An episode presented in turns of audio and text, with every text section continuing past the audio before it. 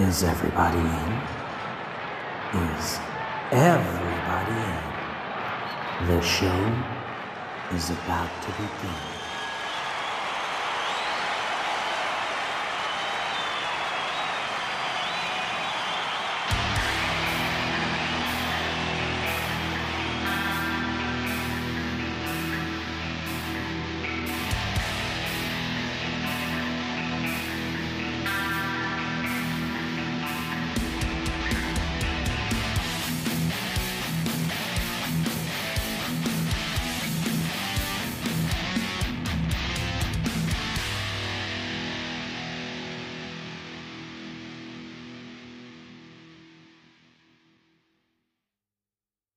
This is Concerts That Made Us. I'm your host, Brian, and as always, rate and review us on iTunes and find us and follow us on social media. Now, this week I'm joined by the brilliant Irish singer songwriter Colm Gavin. We're going to take a listen to one of Colm's songs before we get talking to him, so without further ado, let's get on with the show.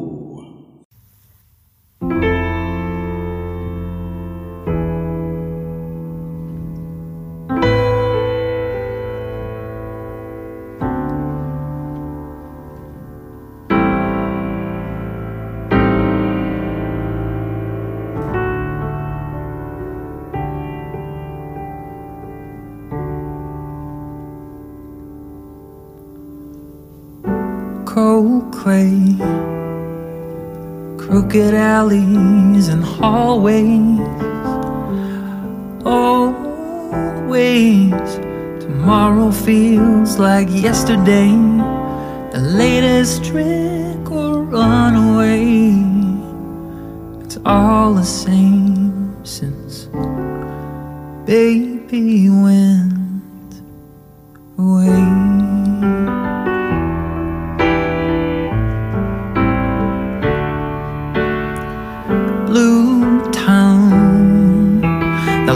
lights are on, but the shutter's down. Everyone's clown, a party piece, a hand me down. And all I hear is the bitter sound of an empty bed now that baby's not around.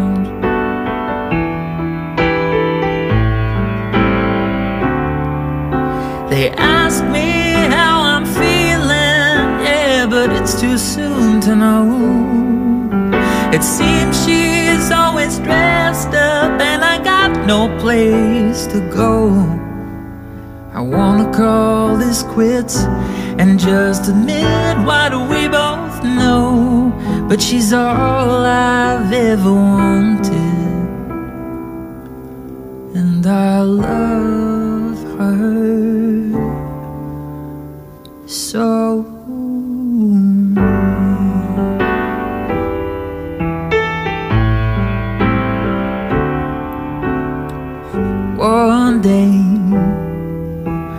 Find the words I need to say. Each night I pray we'll meet again on some sunny day. For now it seems all I ever say is it ain't the same since baby went away.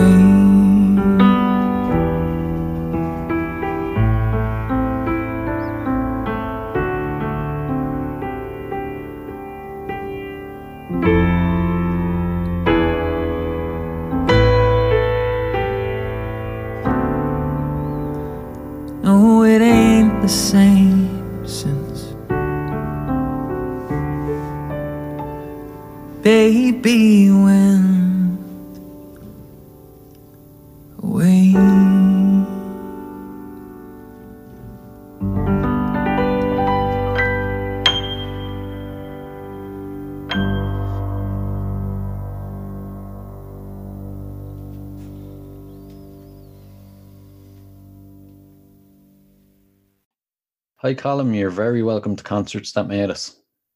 Thanks, dude. Pleasure to be here. Oh, it's an honor to have you. So, uh, for any of the listeners that may not have heard of you, would you like to give them some background? Sure. Well, my name's Colm Gavin. I I'm finding this more and more difficult lately than ever to define what it is that I do. But I suppose I would be a singer songwriter in the traditional sense of the term. So my heroes, I had very unconventional heroes as a teenager. I, I loved the music of Burt Bacharach, Irving Berlin, people who would be, I, I suppose, associated with the Great American Songbook, um, George and Ira Gershwin, and that that really that became characteristic of my playing or, or what you would call my sound, so to speak, during the time that I studied in the Clondalkin School of Music. And that was my, I suppose, my formal training uh, under the great Peter Stanton, who now unfortunately is no longer with us. But I am signed to Bio Records. That's the home of the First Lady of Celtic Music, Moya Brennan. Uh, Bio, Record, Bio, Bio Records is like a family, you know, and from day one, they they made me feel like I won't say part of the furniture, but certainly uh, an adopted strafe of some description, you know. It's a very unusual musical uh, influences to hear come from someone so young. You know, you must hear that an awful lot. How uh, how were you exposed to the likes of those artists? So I studied at a place called the Clondalkin School of Music, and my teacher Peter Stanton would have been his, his musical lineage would have gone back to he was in the army number one band in cork and he was in marching bands and sort of you, you, you think of music in terms of formation that was his so he would have playing scores from he would have played scores from the hms pinafore or west side story and his mental soundscape would have been shaped by the music of the 30s and the 40s so swing and ragtime and sort of early big band jazz and stuff like that. And when you when you think about the melodic and harmonic sensibilities that comes with that kind of music when you if you teach then as a music teacher that i think that comes through you and that's that's the the way you mark the barometer on what you i suppose good taste and bad taste and that just rubbed off on me from very early on i guess yeah yeah it's uh it's something i'd admire now I'd kind of have an older taste in music myself, uh, all the way back to the 50s, right up to modern day.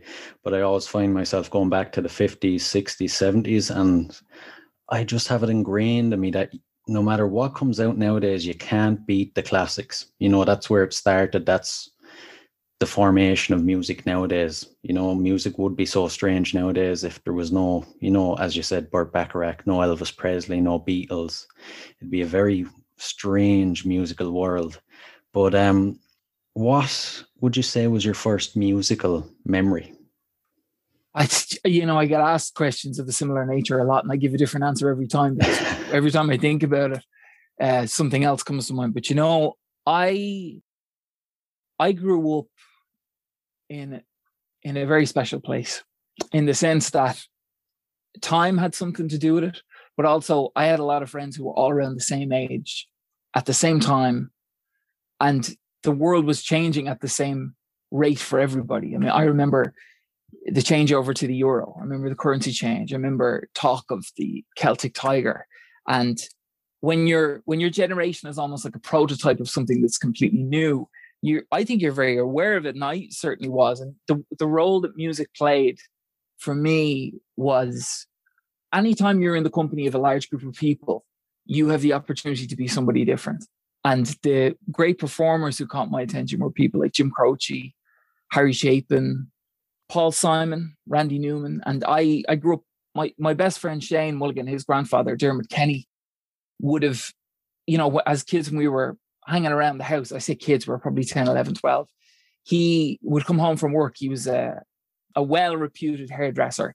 And in the evenings, he'd come home, and he was very clued in with modern day music too. He'd come home with a new CD, and it could be Ray LaMontagne's first album, and he'd say, "I heard a great review on the radio about this, so I I just bought it." And he was cool in that sense with with his musical taste, and they had a great sound system in their house. So he'd play Ray LaMontagne's new record, or he'd play um, something by the band. You know, could be the night they drove old Dixie down, or Bob Dylan's 30th uh, anniversary concert, you know that kind of stuff. Like, and I remember hearing unu what would be defined as unusual sounds as a as a young teen, and just really being captivated by it, and knowing that this wasn't this wasn't coming from the diaspora that my friends were. This wasn't the kind of music that they listened to. Which the big song when I was about twelve was the Cha Cha Slide. And you go to, remember going to or a Fat Man Scoop. I remember going to like school birthday parties and everybody sort of nervously dancing on, you know, your friend Gavin's tiled floor, his mother's tiled floor, doing the cha cha slide um because you just thought that's what you were supposed to be doing so music like it, it there was a divergence at around the time I was about 12 because that's when I went to study music so yeah it was kind of a hodgepodge you know mm. Yeah yeah I get you I get you mm. did um personally for me when I was 10 11 I was a huge Elvis Presley fan and I used to this will give you a an indication of how cool I was as a child.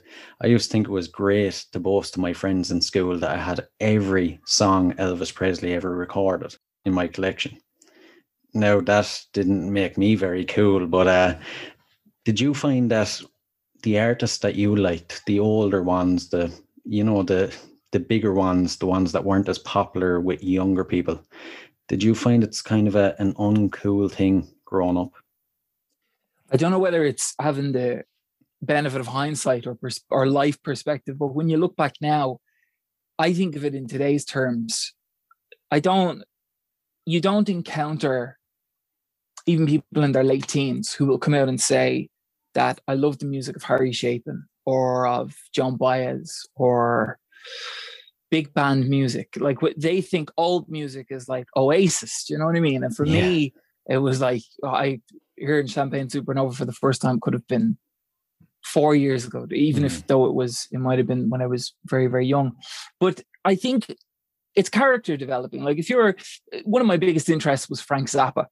And I remember going on a family holiday to Florida, and there was a huge sort of reduced sale bin in this. It wasn't the golden discs, but it was in a section of a, a Kmart. And there was like Hot Rats by Frank Zappa for four dollars, or um, Son of Mr. Green Jeans for like if you bought that and you bought live at the Fillmore East, it was only six dollars. And I just hmm. thought, mm. you're giving away this golden stuff that every kid who's going to school should be taught about this. Because for me, who has come along since the 1950s and 60s, and, and I would push into the 70s with the same degree of harmonic and melodic sensibility. So to me, this was a, my CDs were a treasure trove. And I had an old Discman that my mom had brought back from, my mom was a fashion buyer. She brought it back from Tokyo one time. And this was my little haven. You know what mm. I mean? Hmm. This was my little um, shrine of my myriad of CDs like Bob Dylan, Frank Zappa.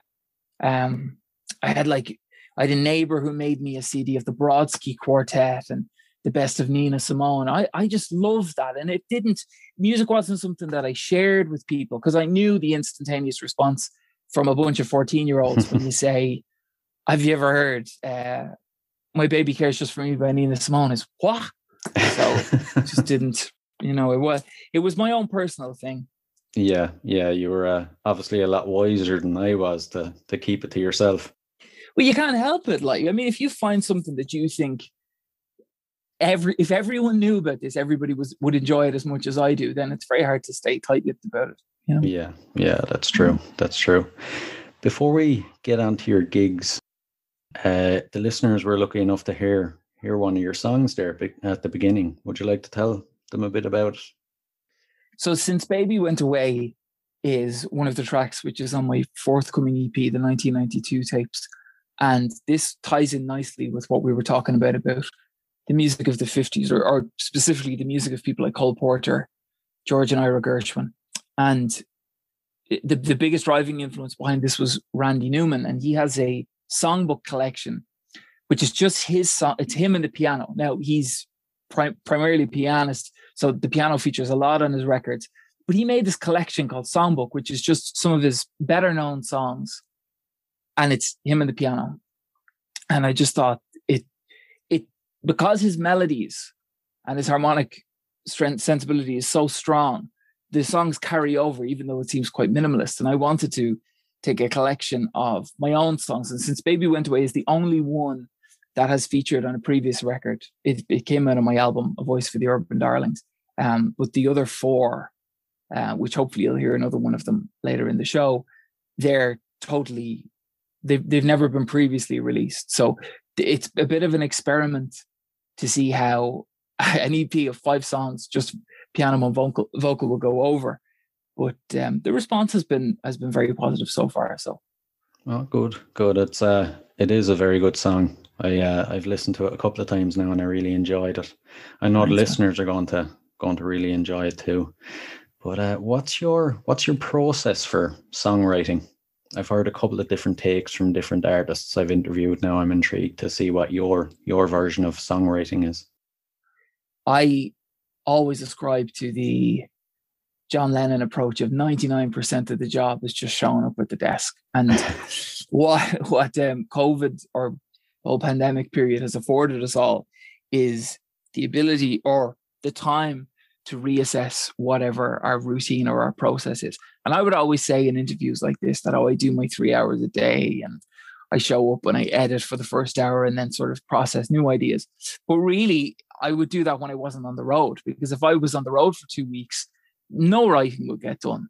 So having, I won't say the benefit of not having gigs, but just being forced into a situation where you couldn't tour, you couldn't perform, there were no gigs, and everything had just gone virtual, then all you've got is time in the day to spend. So that gave me a year to really assess my process, which has always kind of been the same. I just sit at the piano and make the coffee.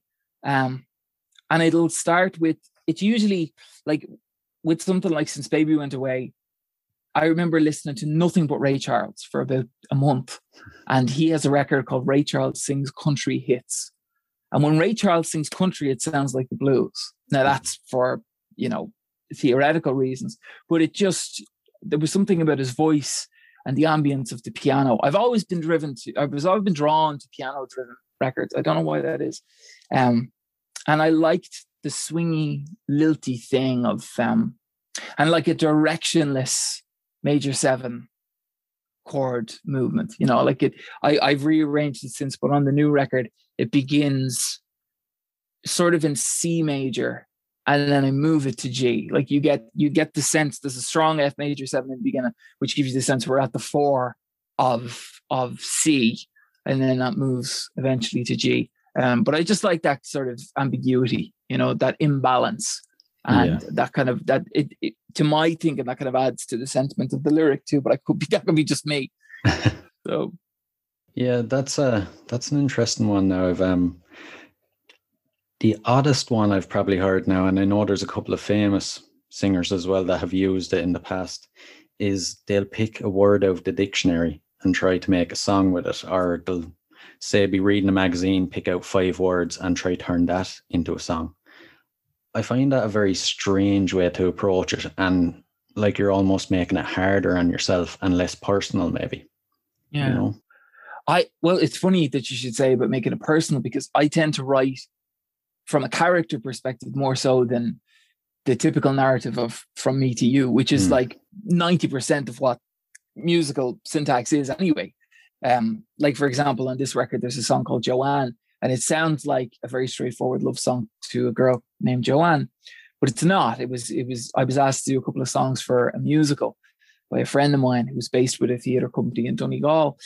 And the musical never got made, but I was left with this bunch of songs.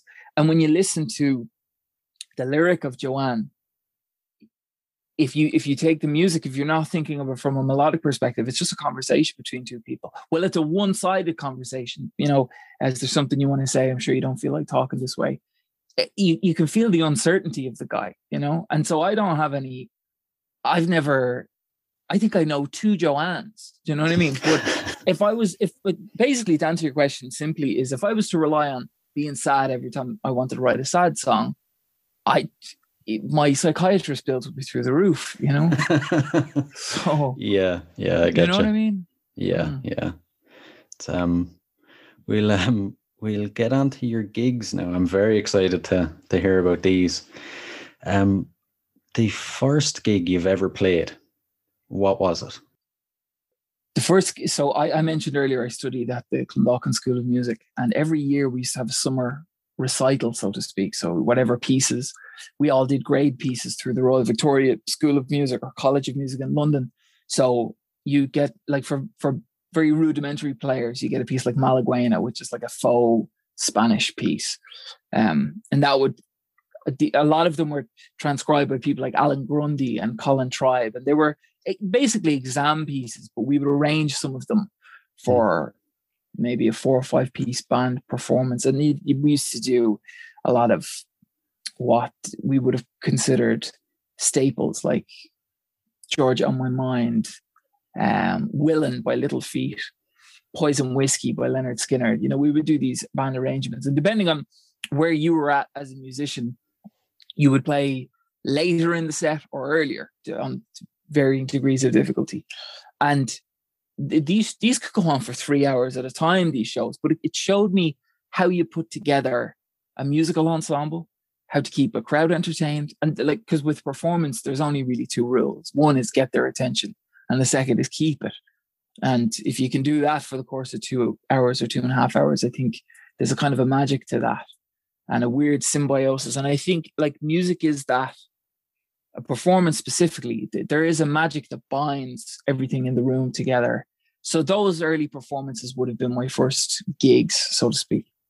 Geez, I was expecting it to be, uh, you know, playing with friends or out busking or, you know, maybe mm. with a couple of friends practicing with instruments, stuff like that. But uh, that's a really sort of uh, laying strong foundations for a music career when you're starting off like that and, you know, getting learn how to put an ensemble together like that, as you said, it's uh it's very admirable. It's the first time I've actually heard it as well from a guest. But um well there would now what what you mentioned about playing in a garage with friends, there was lots of that too. I remember punk was a big when I was in school, I was about 15 in 2007, and punk was a big thing. So bands like um uh, well, what the bands that I was in, I remember my friend Kevin Brannigan, who was the drummer, every week he was in a different band or the band had a different name. I remember there was like the Wannies, the Sugar Plum Fairies, um, just unbelievable. Now they're all punk groups, and so there yeah. was something. Um, and I remember he, him doing his first gig, and he came in with like a, a tiny, like a, like a post-it of uh, of a, a, gig poster that he had in the Legal Eagle in town in Dublin, and uh, I just thought it was amazing that I could to see his band's name hmm. on this tiny little leaflet was just uh, there was something buzzy about that. So I like I played in punk bands, but they never would have gone any further than the rehearsal room. You know what I mean? Yeah, yeah, I get you. Yeah, yeah, I get you. Was that something you would have uh, would it have been like a chore to you know to be playing that sort of music, or would it would you have been interested in playing it as much as the Clondalkin School of Music? It's like when you talked about loving Elvis records and there's the part of you that just wants to be young and wants to have mates, wants to have friends, and then there's the love of music and there's a love mm. of a certain type of music, and that that like those two things crossed when I was a teenager because most of my friends were in punk bands. There's bands like Squirrel Racer. I'm never going to remember all of the names because they just changed so much. But I just, it was the way I went to an all boys school, right? And even something as juvenile or as simple as when there was also a local girls' school. So when the two would get together for like a concert recital, you just wanted to be the guy with the pink Stratocaster playing uh, Sugar We're Going Down. You know what I mean? Because yeah. that's what everybody seems to be going for. And if I had gotten up on stage and started to sing Unchained Melody, I just don't think it would have had the same effect, even though that's what I really would have wanted to do. And time has been the wiser because that is what I do now. And that's what I've I've made a life out of. It just it, time is a funny thing, and maybe you know to be singing it in a, a dance hall of five or six hundred of your contemporary peers at fifteen, it you know it doesn't have the same effect as maybe yeah. the punk rock group did. But I would if if somebody said to me, "You play bass," I'd have learned bass within the week that we had rehearsals just to be part of the band. You know? Yeah, yeah, yeah. It's uh, it's all about knowing your audience, I suppose. At this stage, it is, yeah. Your last gig you played then? Well, the last big thing I did, uh, there's a Irish Cultural Centre in Clondalkin, where I'm from, called Áras Chrónáin. And every year around St. Patrick's Day, Kíla, I'm sure you're familiar with Kíla, come and do a big concert in the Holla. It's about 250 capacity type venue. And for the last 10 years, I would always do support for them. And that was on like March the 7th. And then I had some small, like, I have friends who would play regular pub gigs in the locality and I'd maybe drop in and play a couple of songs with them or something. That that's not I don't I never did that. Well, I did at one point, but I don't do it now as a regular thing. So there would have been little sing songs and stuff like that, mm. you know? Um, yeah. But the last gig that it was like just me, I can't remember. Really can't. There's that many. I just I can't remember. I suppose as well with the last year as well, it's hard to uh, to remember the last proper one. You know, when so much time has passed. And everything's been virtual, like stuff like this, you know. And I do, I've done easily hundred virtual concerts between last year and now. So yeah, and that's still you still have to kind of be on your game for that, but it's not the same as you know the kind of the nervous sweats that you might get before going on before four or five hundred people. You know. Yeah, yeah. I was just going to ask, what's uh, how do you find that? You know, because with a virtual gig, I imagine you're just in a quiet room on your own. You're looking at a screen. Whereas obviously when you're playing to a live audience, you can feel the audience, you're getting the energy off the audience what what is it like to approach a virtual gig as a musician compared to the live performance? In the in the beginning, the, the first three or four that I did were weird because it's almost like you're playing a slot machine. You know, you're waiting for a virtual response, you're waiting for a comment mm. or a hmm. love heart or a thumbs up. And you don't do that. In fact, you do the exact opposite live, where you you were just focusing on getting the best version of the song across without letting nerves or you know who you might be opening for or who's in the room weigh in on your mind whereas now nobody's there and it's just like now looking into a phone and um, that's e- even a little bit more nerve wracking i think really well in the sense that like if I'm playing to a room of 160 people, I can see almost the whites of everybody's eyes. But if I'm staring into a phone, I'm potentially playing to any number of people. And I the, one isn't better and one isn't worse, but it's just it's you approach it differently, you know. Yeah, yeah, I get you. I get you. I had it in my head that uh, the virtual gig, even though there could be anyone from around the world, you know, joining in, well, mm. watching, that you could almost psychologically might trick yourself into thinking it's a practice session. I know you have to be on your A game, give your best shot, but to get through it, you could think, right, it's just me and the camera or me and the phone. It's a practice session to, you know, enhance my skill set. It just so happens people are watching.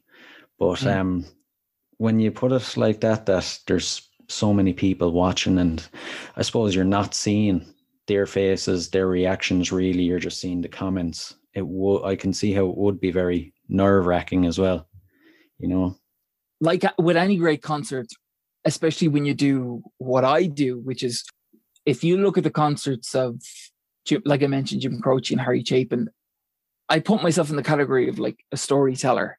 So there has to be some kind of give and take between myself and the audience. And the same goes if I'm doing a live stream. So if I just sit down and start to play, whether it's just playing the piano or playing the guitar, and I never interact.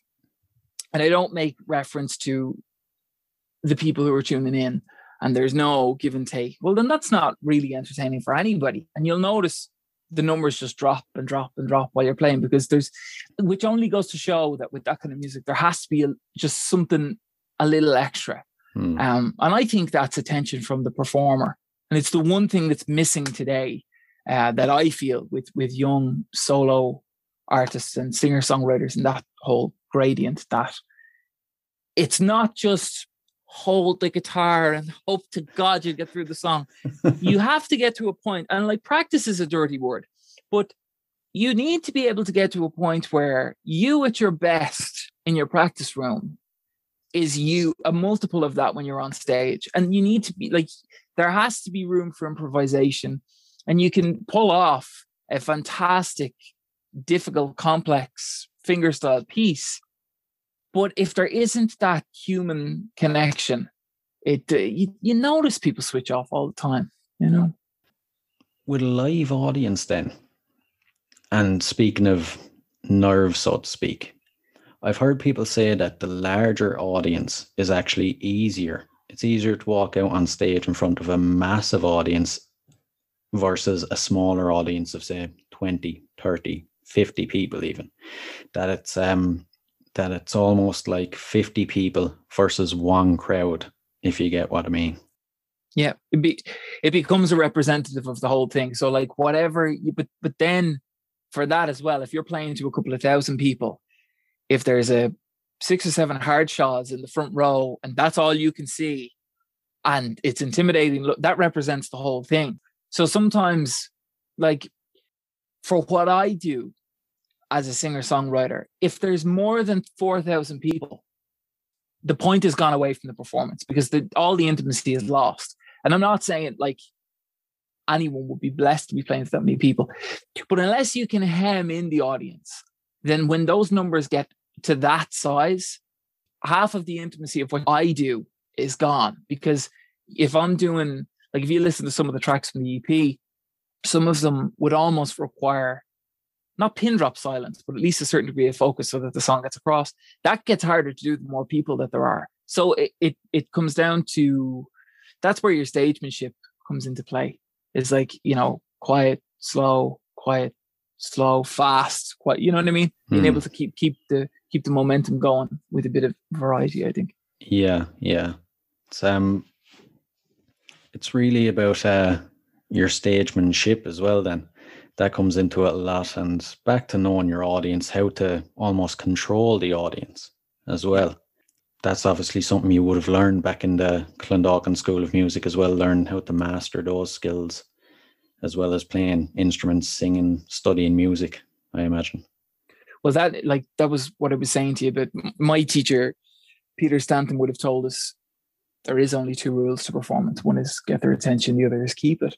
Hmm. Um, now, how you go about getting their attention and keeping it is, is two totally different things. But it all comes down to what's the essence of, of what you do. Like if you're in a punk rock band, no one's there to pay attention to the melodies. It's it's to it's a it's almost like a violent act. You know, you've mosh pits and stuff like that. If you're in a jazz group, then all of the emphasis is on the melodic sophistication and the key changes and stuff like that. So it's about knowing where you fit in all of that stuff. And once I got comfortable with being with knowing who I was as a performer, all the other shit just falls into falls into place. Yeah, yeah, yeah. We'll uh we'll move on to your um I don't want to say your worst gig, but the worst experience you've had at a gig. I've never talked about this, but it when you when I think of worst gigs, this certainly comes to mind. I'm not going to say where it was because I've actually had a lot of memorable gigs in the same place. But I I was doing it was a piano set, and it was in a venue that didn't need a piano set. Let's put it that way, or at least my interpretation of this was I was going to play like a jazz bebop nightclub, which I now realize I don't know how many of those we have, but that certainly wasn't what this was. There was two young guys who now young they might have only been a bit older than me but they were leaving. So i was playing it see if i give away too many details it's very easy to tell where i was and i don't want- i don't want to do that. Um, but as they were leaving they kind of like spat in my direction and were giving me like the thumbs down now i have never like it's not like i got hit in the face with a gollier but it was that gesture of like that's how little we think of what you of what you're doing and I wasn't like I was probably singing Crocodile Rock or you know, um, the way you look tonight. It was it, to me very inoffensive music, but Hmm. they came to get the you know, boom, boom, boom nightclub atmos, and I don't know how you're supposed to recreate that on a piano. But again, like I said, that venue I had some amazing memories there too. So it's and that's why I don't want to bring up where it was Hmm. um, purely for that sake, because it wouldn't be fair for me to say, oh, but there were there have been experiences or people just say now that I that's quite a few years ago. Um, but there's been experiences like that, but it's never been bad enough to make me think I'm not I'm not doing this anymore. It's it's too tough, you know. But I've had some pretty bad ones. I can imagine. I can imagine. That's actually shocking, though, that they done that. That's, you know, it's if you don't appreciate someone's music, or if they um if they're playing a different style of music than you anticipated or you expected seeing, that sort of reaction is really uncalled for. Like, you know, But- you, But dude, imagine how many buskers you've passed in your life. And you imagine someone with a nylon string guitar playing a little hymn or a canticle.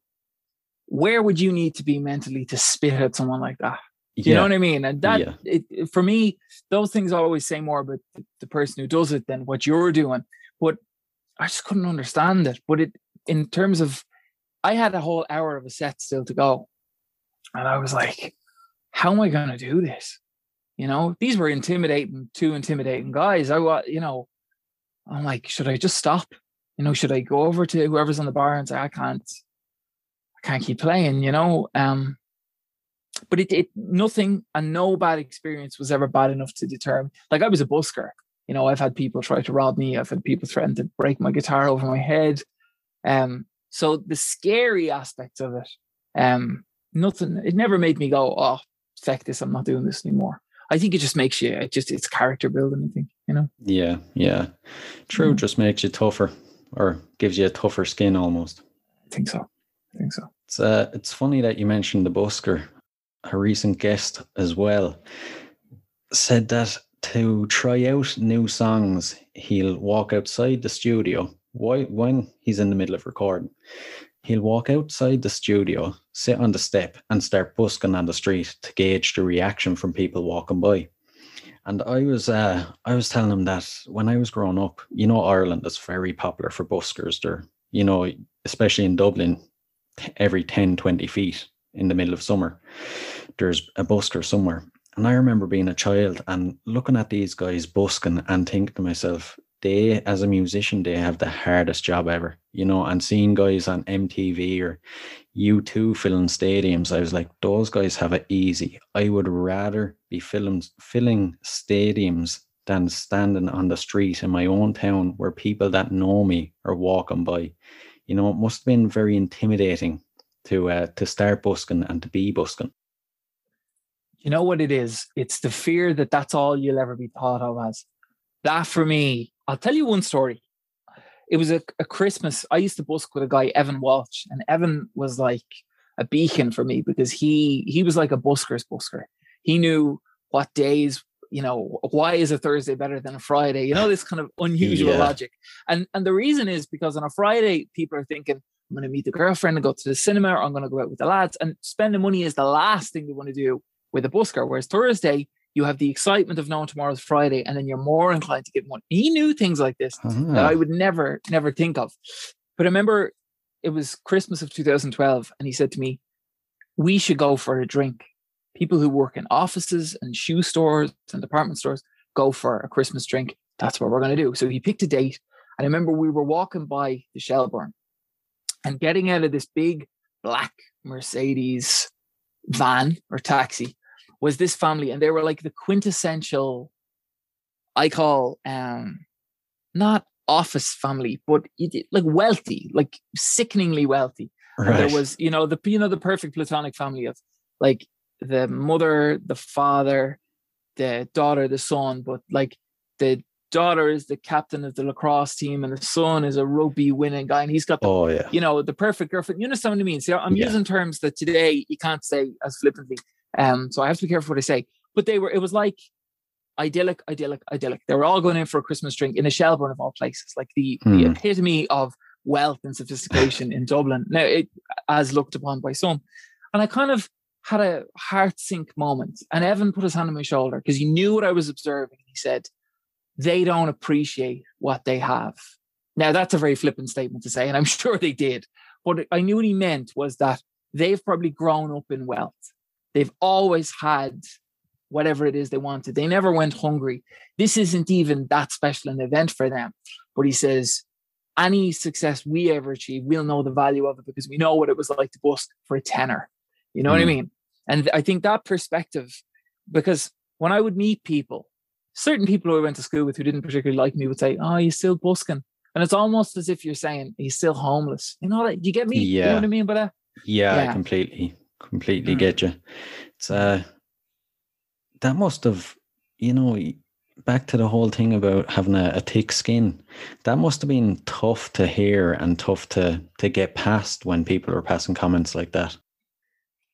Yeah, it was rough. Yeah, it was. I, again, I kind of, I had my tribe of lads, you know, like David Kozak, who is still in the music business, and Evan Walsh, Joanna Byford. There was a lot of there was a lot of musicians around the same age at the same time. So we all kind of fell back on each other, and we had our own haunts, like we drinking Whelans or hmm. um, Captain America. I remember during the week was gorgeous in the summer. You go up to Captain America's for a few cheap cocktails. So we had our tribe that we moved in. But when it's when you'd meet people, so I would have been 21 and I was I was still busking.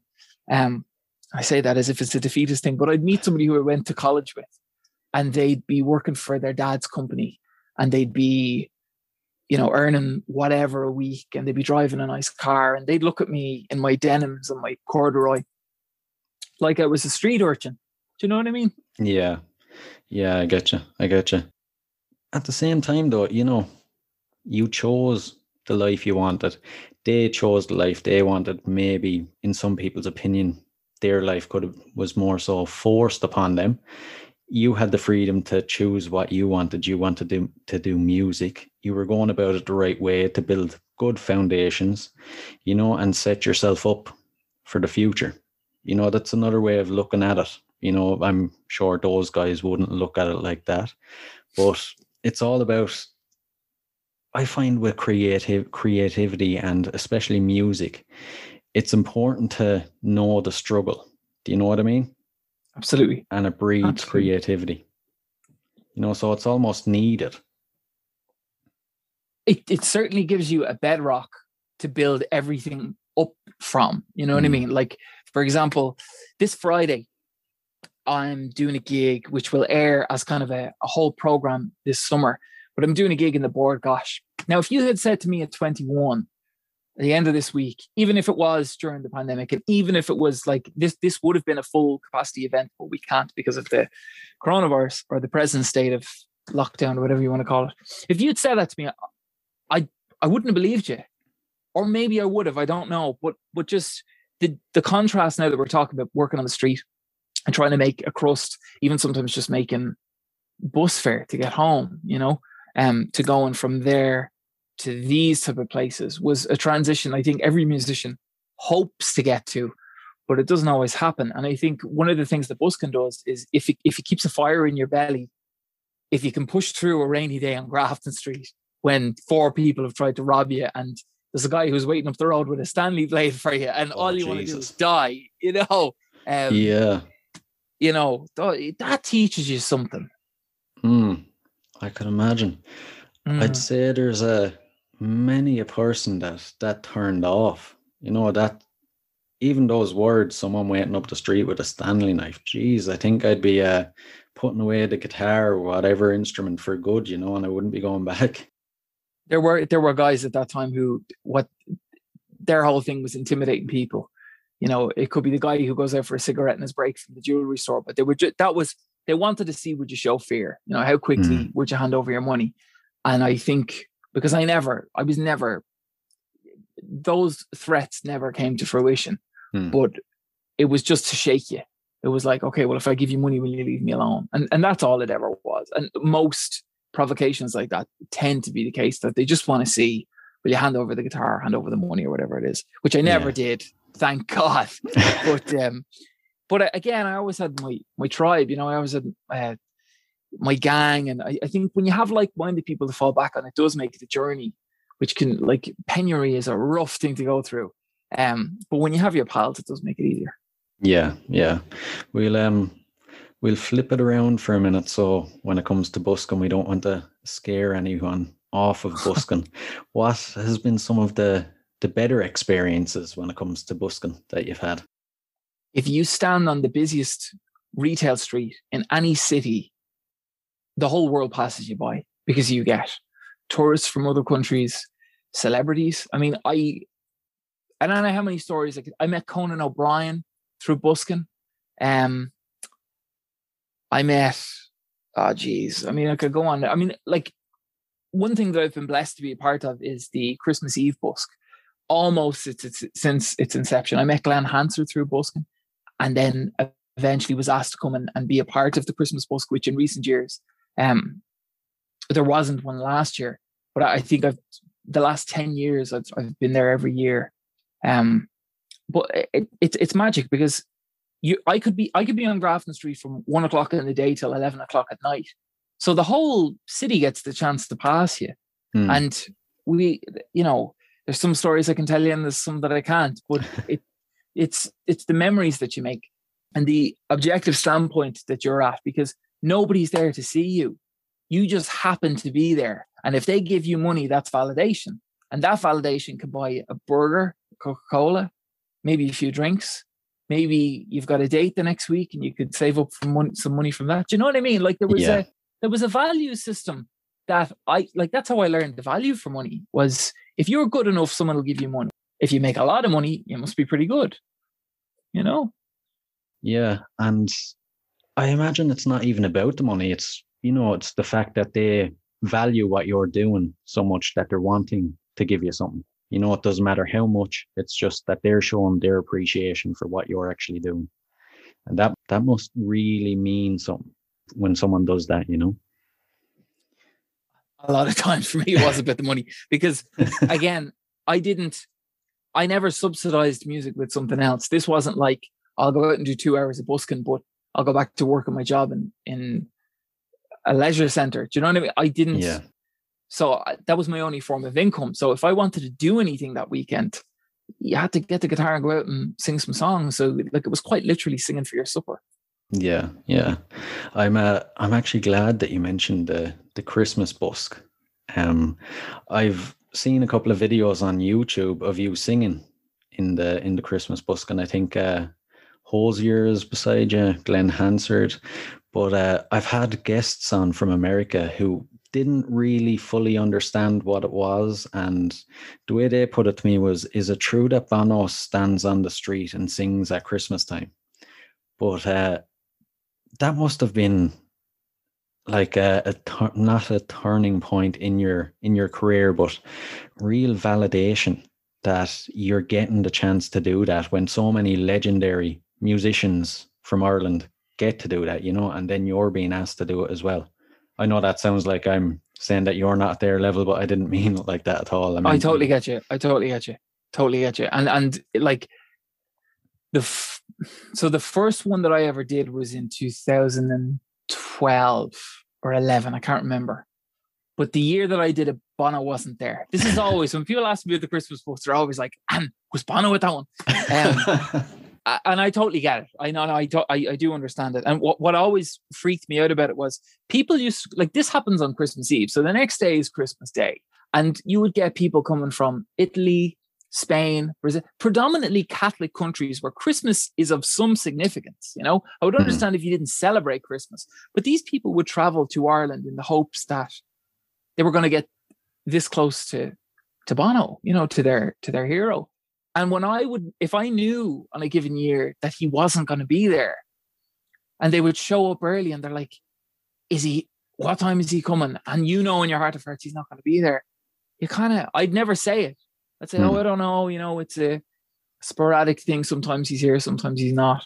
Um, I think the magic of it is, um, well, what's nice about the Dublin scene is ha- having seen how people have grown. You know what I mean? I remember one particular year, the busk was to be at the top of Grafton Street, and Dermot Kennedy, who now has has gone on to do amazing things. I knew Dermot really well, and Dermot and me used to busk not far from one another. He used to busk at the top of Grafton Street, and I was on South King Street.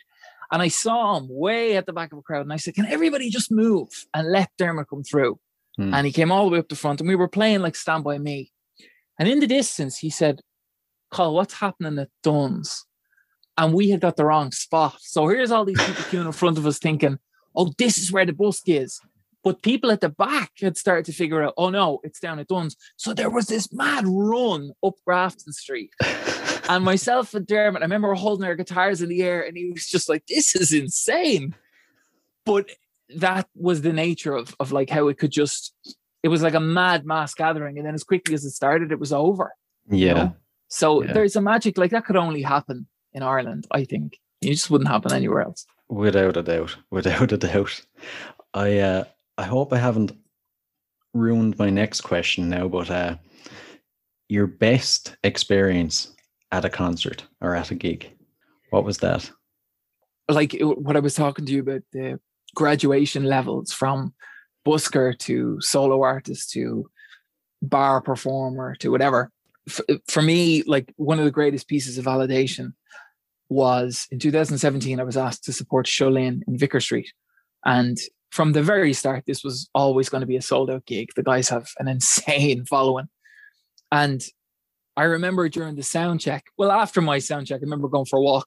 I had the stage to myself, and at pushed standing capacity, Vicar Street can hold almost 2,000 people. And I remember just sitting on the stage, like I'm sitting here talking to you, and thinking, Bob Dylan played here, Randy Newman played here, Neil Young played here, Jackson Browne played here, and just thinking, because I like, there's a thing that Bruce Springsteen says: if you don't mark your successes, the day when your ship finally comes in is going to feel like another day at the office. And I never wanted it to feel like that. So anytime a big thing was happening, I would always sit with it. And maybe I'd just get a pint from the bar and sit on the stage, cross legged, and just look up at the lighting rig or Mm. look at the sound engineer's booth or all the little guitars that are all tuned and ready to go for this concert and this place is going to be full. Um, that was a huge, like that was huge. You know, th- there's been a couple of great ones, but moments like that when, when um, someone said to me before, it's when your followers are people you don't know, or your your people come to your show are people you don't know. Um, that's when you feel like you're doing something right. You know. Yeah, yeah. I haven't heard that one before, but it's actually uh, one of the best ones. The best way I could think of putting it, actually, when your followers are people that you don't know. Because it's it, like for the longest time when you're doing gigs, what do you do? You send event invitations to friends and family and anyone who come, and you know half the room, and it's more moral support than anything else. But when you can put on a show, and there's people who you've never met, you don't know, coming to see you, and like that's not a great example of it because that was Seo Linn's gig.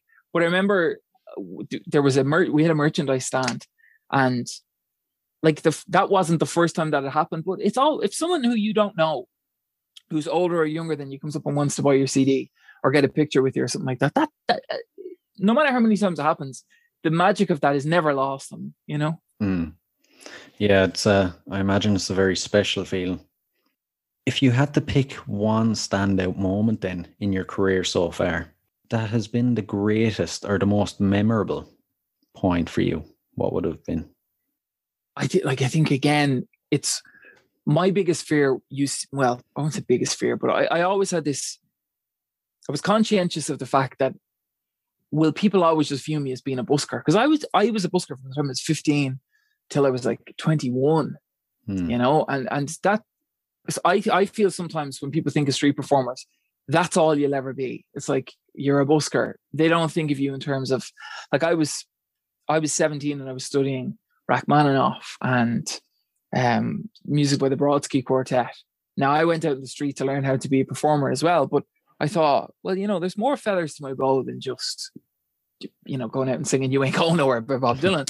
Um and I remember when I signed with Bio Records in 2015, that was a real breakwater point because I remember I remember telling my mom, I remember telling my music teacher Peter Stanton, because getting signed nowadays maybe it doesn't hold the same cachet, but back, you know, it- it's not that long ago. But for people who knew me, it was a really big thing because that was like the graduation process from okay, solo artist, like you're I always think of it like you're shaking the trouser leg of the world. And then one day they turn around and go, What you want? Hmm. And there's your moment. There's your moment where somebody says, Okay, you want validation? Show me what you got. Especially in Ireland, because I always imagine Ireland is a very hard place for a singer to get on. You know, I always imagine they'd have to go to maybe London or even further abroad to America if the if they really want to try get on or even get signed. You know, because even though Ireland is known globally for its amazing talent when it comes to music, I always maybe it's something you don't know unless you're in the music industry. But I always imagine that there's not that many opportunities to actually, you know, to break into it in Ireland. I think of sorry to cut you off there. Um, I I think there were a lot of bands when I was young. Bebo was the first social media, and I often felt, I often felt that there were bands who, if they could have stuck it out a bit longer until things like Facebook and Twitter and Instagram became prominent, Hmm. that they would have they would have made careers for themselves on an international playing field. Because the funny thing is, the majority of CD orders that I get or radio play is all in the States. And the only reason that is the case is because of social media. So I feel like that's played a role that I don't think people give enough credit to because it's it opens you up to an unlimited market that doesn't have to be where you're centered. And I maybe maybe maybe not enough people utilize it that way. Maybe they do. I don't know. Um, but it it certainly for me like I I when Dublin was more of a village, and when Ireland was one thread on a long bow of places where you could go to try and make it in an industry. Like for me, I, I remember being 15 in 2007 and thinking, what music scene? Do you know what I mean? Like I know I was only a teenager, but like I had friends who they would they would have done a gig in an Eddie Rockets if they would have been left. You know, like there wasn't. I know we were under eighteen, so that does account for a lot of it. But like, there wasn't. There were bands, but there. Uh, no, again, I was probably too young. There's people who'd say, "Well, you were 15. What would you have done?" But it didn't feel like there was a scene. You know, it was Hmm. just this big concrete jungle of a city, and if you could get a gig in a Corky's or a Champion Sports in the corner, like you would have taken it. You know, and Yeah. try and get your mates to turn up and buy tickets and stuff like that. So I don't know. I just like I'm really fortunate now because I'm I, I'm recording and I'm, I'm writing with Charlie McGettigan, who like he was he was like an idol for me growing up in terms of, of songwriters and to make that turnaround from like Busker from Clondalkin who just wants to make it in an industry that he knows nothing about to going and working with the people who you admire for me like that that was you know that was a big deal Yeah, yeah, geez. It's uh it actually sounds like the screenplay for a movie almost. You know, a young guy busking on the street and works his way all the way up and now he's working with his idol. That's uh it's literally the stuff of dreams. You know, it's it's very admirable.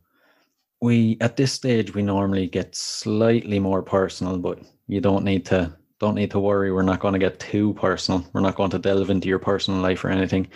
over Um, so if you if you got the chance to see any performer from any stage in history, can be current or it could be someone who has passed away from the past, in concert for one night only, who would it be? I'd say Frank Zappa probably Okay, okay, Yeah. good choice. he like we were talking about musical sophistication the, the performances that he put on.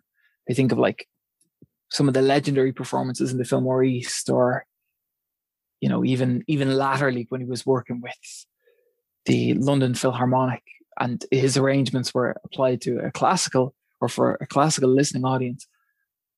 And just to be in the man's presence really you know as a mm. spectator that'd be that'd be amazing. What about you Oh, that's uh I find that my answer changes from week to week. It's so funny. who's it this week Uh, I'd say probably Jim Morrison. And The Doors. Yeah, wow yeah, and I know it's probably.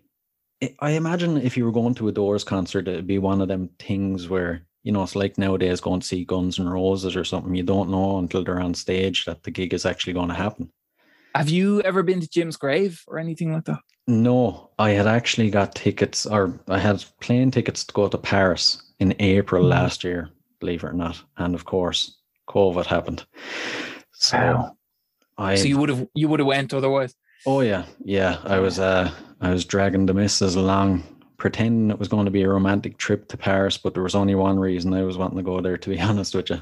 Do you It's- know where specifically he is? Not in uh Père Lachaise. Not Okay. I don't know the exact spot, but Mm. I know he's in there. Yeah. And obviously I've seen photos and you know I it's uh it's been on my bucket list now I'd say since I was about 13 14 since I first got into the doors but uh geez. Isn't there the legendary graveside photo that whatever way the light is breaking through the trees, it looks like Jim in the background. yeah with the white shirt and the leather That's pants right. Yeah. Yeah. It's, uh would you have been into the doors yourself much Yeah, huge, huge. I mean, I even had my uncle was hugely into them, and I had a vinyl copy. I still have it somewhere. I'm actually in the attic, so it's here somewhere. Um, of Native American prayer or American Whoa. prayer, I think it's called, which is just a collection of his poetry. Mm. Um, that's the whole Lizard King end of Jim. But like I loved, I remember learning um Love Her Madly or Hello, I Love You, Love Street, um, even the Alabama song, Show Me the Way to the Next Whiskey Bar, you know. Mm. Um, they were there was a particular summer, I think when I was about 15, I remember like going through a phase of Cat Stevens, The Doors, Eric Clapton, and just sitting with the I, I used to play a Fender Squier and Mm. trying to learn the chords to these songs. Just fabulous. Yeah, yeah. I imagine. What did you think of the uh, the Soft Parade album? Actually, I imagine that'd be closer to to style of music that you'd you'd play yourself. You know, it's very piano based and melodic. I re- I was in studio with my with my band Shiloh Palace when Ray Manzarek passed away in 2013. Oh, and I like his the way he would approach. You know the intro to Riders on the Storm, yeah, so that though you've all these gorgeous, um, well they're not parallel fourths, but it's that oh it's that unusual E minor A sequencing at the beginning. Um, he just he he made the keyboard an instrument that played a different role to anything that it did in previous incarnations of bands, if you know what I mean. Like he brought it to the significance of a lead guitar. And you can't you can't hear Jim Morrison's voice without hearing a Hammond organ, you know, in the background. yeah, yeah. That's very true. Actually, So very true. um but um yeah, soft parade. And again, like I was kind of a rocker when I was a teenager, so I could appreciate uh, break on through to the other side or you know, I, and I went through proggy phases too. So, like, I didn't really develop a, a strong taste for the music of the 50s and 40s till I was in my 20s, but it was there. Do you know what I mean? It was in the periphery. Yeah, yeah. Love the doors, man. Oh, they're one of the one of the coolest. It'd be it'd be some dream though to get to see them. I'd actually one of my dreams for the podcast is I don't know if it'd make an in, an interesting episode, but I'd be, you know, glued to the conversation if I got to interview someone that went to a Jim Morrison and the Doors concert.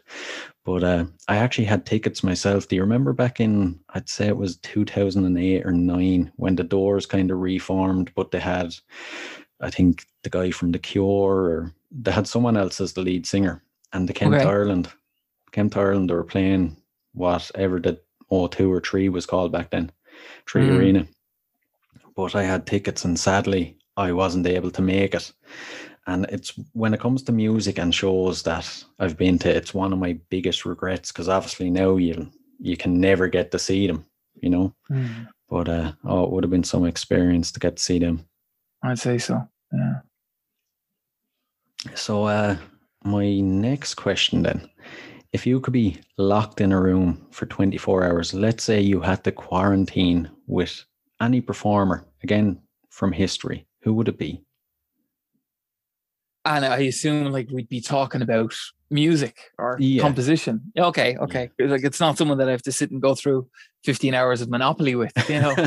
Um, like I, I I have huge admiration now for like classical composers like Rachmaninoff and like Boulez and um Stravinsky, like someone like Igor Stravinsky, someone who or Saint-Saëns, you know, I love the French composers as well, but the the degree of complication that comes with arranging for an 82 piece orchestra or and all of this has to begin in your head or at the piano and then apply it in a time where you don't have your iPhone to record, oh, you know, this F sharp minor sequence sounds nice. I'll just play it against this, but you've no way of of doing that. Um, or people who like wrote specifically for harpsichord and have to, have to translate that for a hundred other instruments. It would just be really interesting to pick somebody's brain and say, you know, when you lived in the destitute part of Montmartre, France, where you can't pay for your heating, but you know, and I heard, I heard quotations from composers who said to be surrounded by the written note made them feel wealthy because you know the rich the richness of music and in particular classical composition um was enough to feed the soul which i don't know how i'd feel if i hadn't eaten for six days but those those guys, like the early composers, Hmm.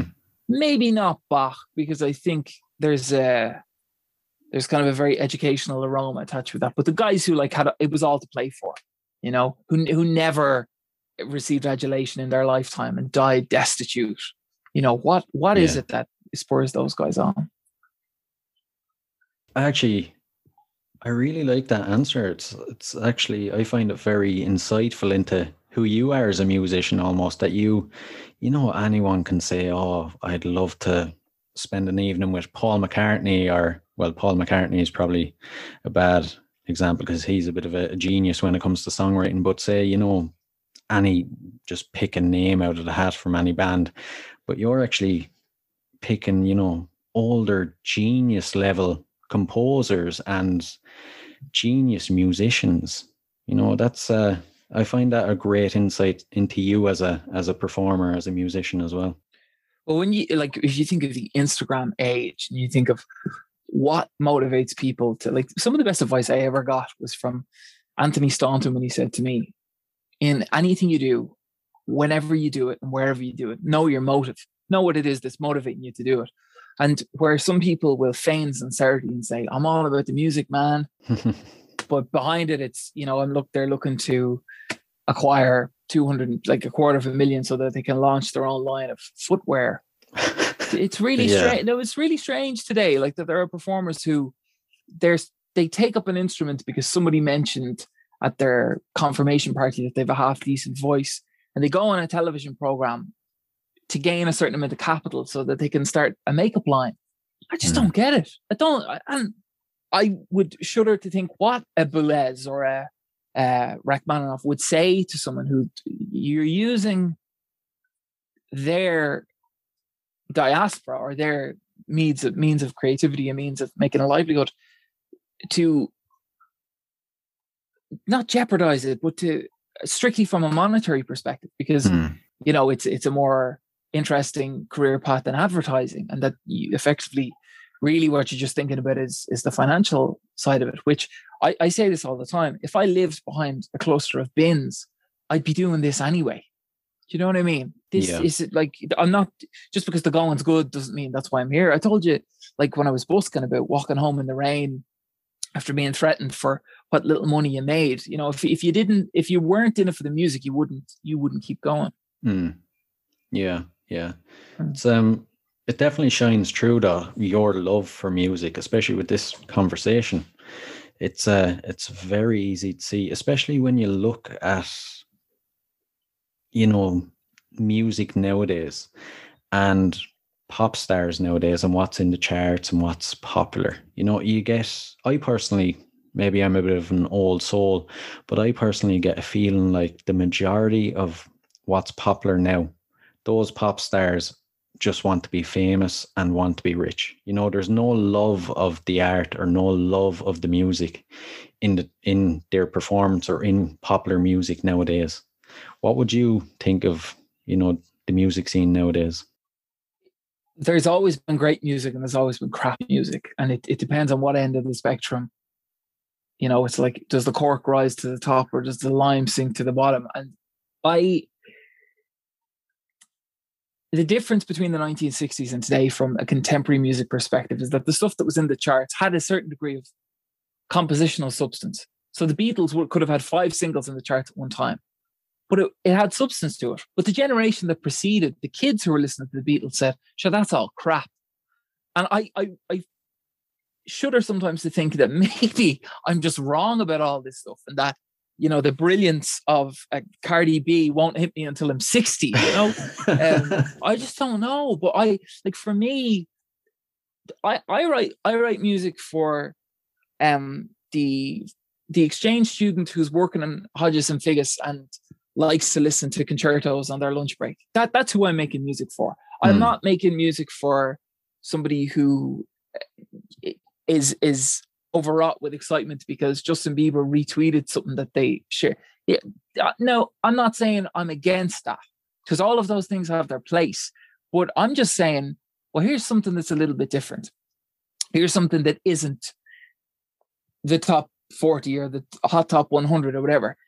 You can take it or you can leave it. But it's just about giving people other options because all of these, like I said, all these things have their place. And I'm I'm sure the the purchasers or the people who are patrons for like mainstream contemporary music that that has as much melodic significance in their life as Paul Simon did for me. And I'm not taking away from that because I, I don't like music snobbery. But what I do just gives someone another option. It's like if you're sick of ham on rye, well, why don't you know maybe let's just have a little bit of tiger loaf with cheese.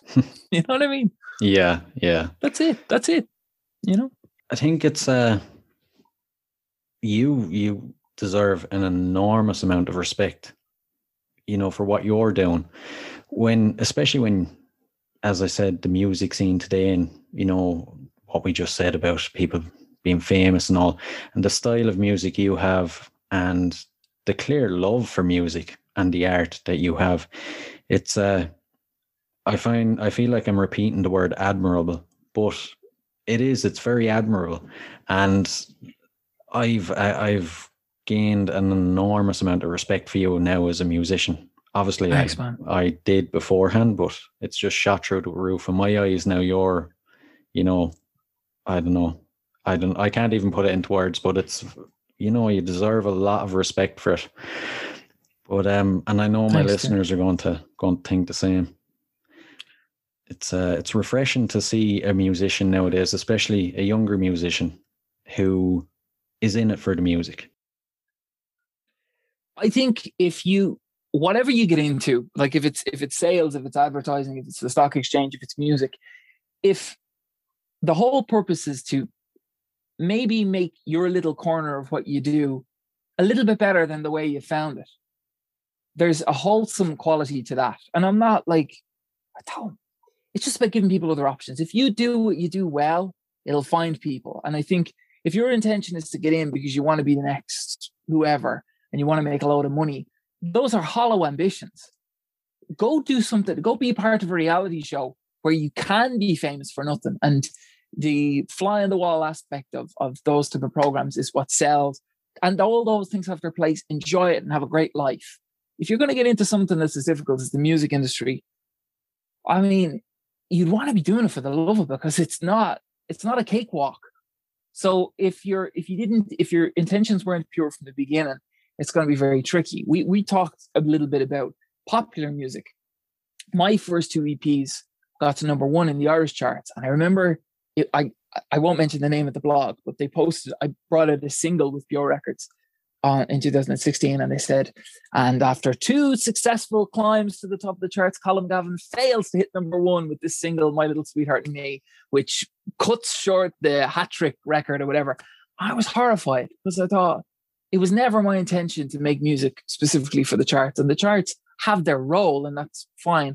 But that was never the be all and end all. You know, Hmm. if only six people ever bought my album and one of them came up and said, I really enjoyed that song and, you know, that key change you did, that would be enough validation, I feel. Yeah, yeah. One of my final questions, so, and I'm intrigued Go to for it. see to see what what you're going to pick. If there was one song that had to appear on the soundtrack to your life, what would it be? I suppose it'd have to be something like always look on the bright side of life or something tongue in cheek, you know. No, Yeah. I it's a tricky question, but it's it, it's a good question. Um I maybe the next song that I write, I, I don't know. I, you mean by someone else? yeah, yeah. Oh, um, I think it's actually one of them questions you kind of need to go off and maybe sit on a beach and ponder for a while. You know, yeah, it's yeah. a tough and then, one. It's a tough one, but also, um, to be honest with you, man, like I don't. At the end of the day, I don't know. It's playing out your life like a movie, which sometimes life can be a little bit like a movie. Um, oh, you could pick anything by Saint-Saëns. Maybe The Swan by Saint-Saëns. If I was to be really greedy now, I think I'd because it's just a gorgeous piece of music. Yeah, yeah. Hmm. And uh what's next on the cards for you? Well, as as we're talking, there are people in smoke-filled boardrooms around the country and around the world talking about how are we going to open up the live circuit again. So, like the you know, if we had a spoken this time last year, we'd be talking about everything cloistering down, and now we're talking about it reopening again. So I've got like, so I've got an EP, the 1992. This should be where I shamelessly plug this. Oh yeah. Um, the 1992 tapes, which comes out this July. It's five tracks of original material. It's just me, a piano driven EP. So it's a vocal and piano. This is, if you've grown tired of just hearing the bog standard threshings of what pop music offers, here's something a little bit different. Something with flavors of ragtime, um, blues, music, musical theater influenced in some respects. Just something that's a slight divergence from the regular that I think give your ears a bit of uh, a bit of variety, and I think you'll really enjoy it. Myself and Charlie McGettigan have plans to bring out a single in about September, October. Um, I've plans to do some work in the States, stuff that was postponed in 2020 that's now moved to 2021. So it's going to be thing I can already, and also this July, um, I'll be giving a very special performance in the Bord Gáis on a gorgeous Ritmüller grand concert grand piano, and that performance will air this July. So there's lots of there's lots of stuff going on. If you, you can keep up to date with all my stuff on Colm Gavin Music on Facebook and Colm Gavin on Instagram. Perfect. I was just going to ask you where's the, the best place to stay up to It's date. drilled in my head now at this stage. It's like, I'd say you say it in your sleep almost. I know, I know. So, uh, another one of your songs are going to, to play us out this evening. Would you like to tell us a bit about it? Introduce it? So this this song is called Your Little Corner of the Moon. Um again we talked about where these songs come from and the writing process and stuff like that. And this um I often think of this song as like a Woody Allen screenplay. It opens up with a like a bad first date joke. Um if there are seven wonders in this world, then you must be the eighth. She said, I only ordered rice. Now it seems there's cheese here on my plate. I said, I guess that's not the kind of thing you'd hear in a first date, but if I didn't say it now, I never will. It's kind of a, a, a an unrequited love song. It's about as close as my music gets to unrequited love, but um, it has charted in the indie charts in Japan and in Australia already. And I think for a song that goes over the five and a half minute mark, um, you know, that's not bad going. So I'm Mm. I'm proud of the old ear. Perfect, perfect. Well, all that's left to say then is thanks a million for coming on. I've really enjoyed it. Pleasure, absolute pleasure. And it was great to talk to you.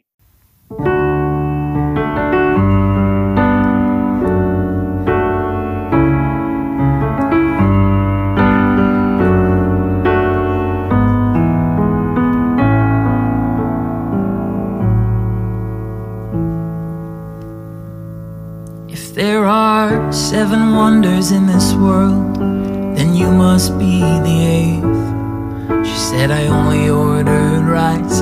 Now it seems there's cheese here on my plate. I said, I guess that's not the kind of thing that you'd hear on a first date. But if I didn't say it now, I never will. She had the kind of eyes that poets from Alaska right about that could freeze you with one glance, but that you'd burn inside without. And as her feet would glide down Main Street, all the boys would scream and shout. I hope there's someone out there screaming for her still. And all the girls eat mashed potatoes as I swallow humble pie. Problem shared is a problem still. I don't need to tell you why. Her cage door's standing open, but she won't rest until she flies to her little corner of the moon.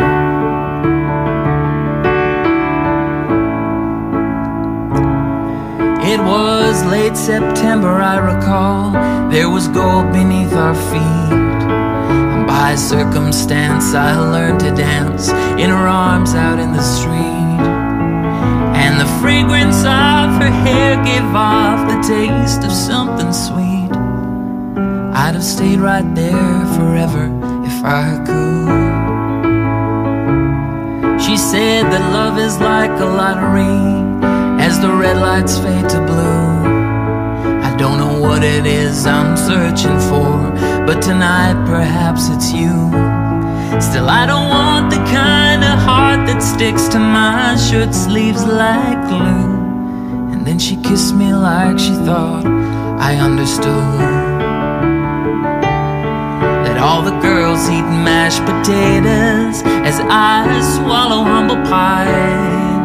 A problem shared is a problem still. I don't need to tell you why.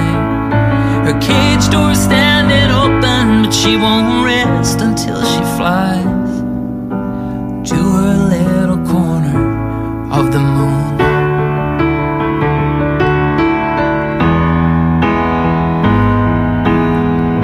I wanted to save from the time we started.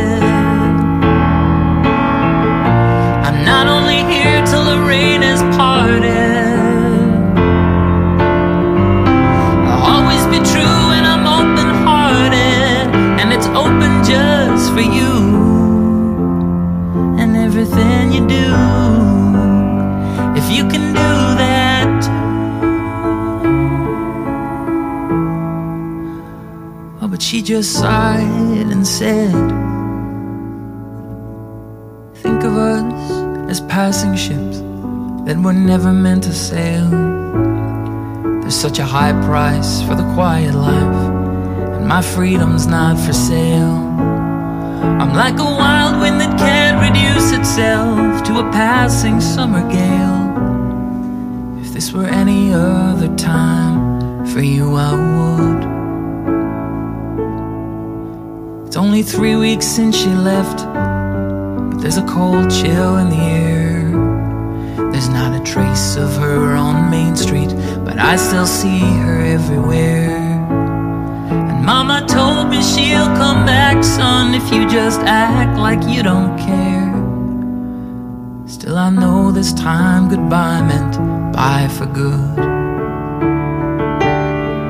And all the girls eating mashed potatoes as I swallow humble pie. A problem shared is a problem still. I don't need to tell you why. But every night it seems in my wildest dreams, it is always she and I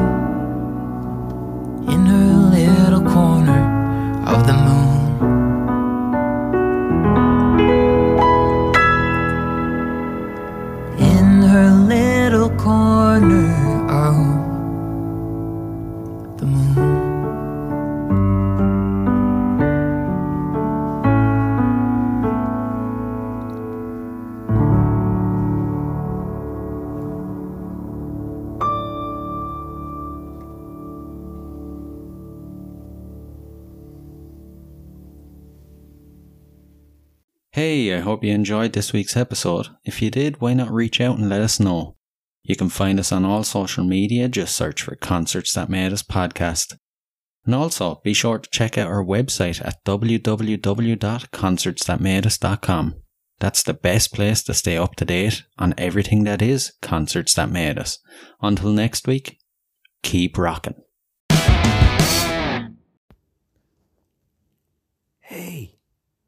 Hey, what are you guys still doing here? The show is over. It's over. You can go home.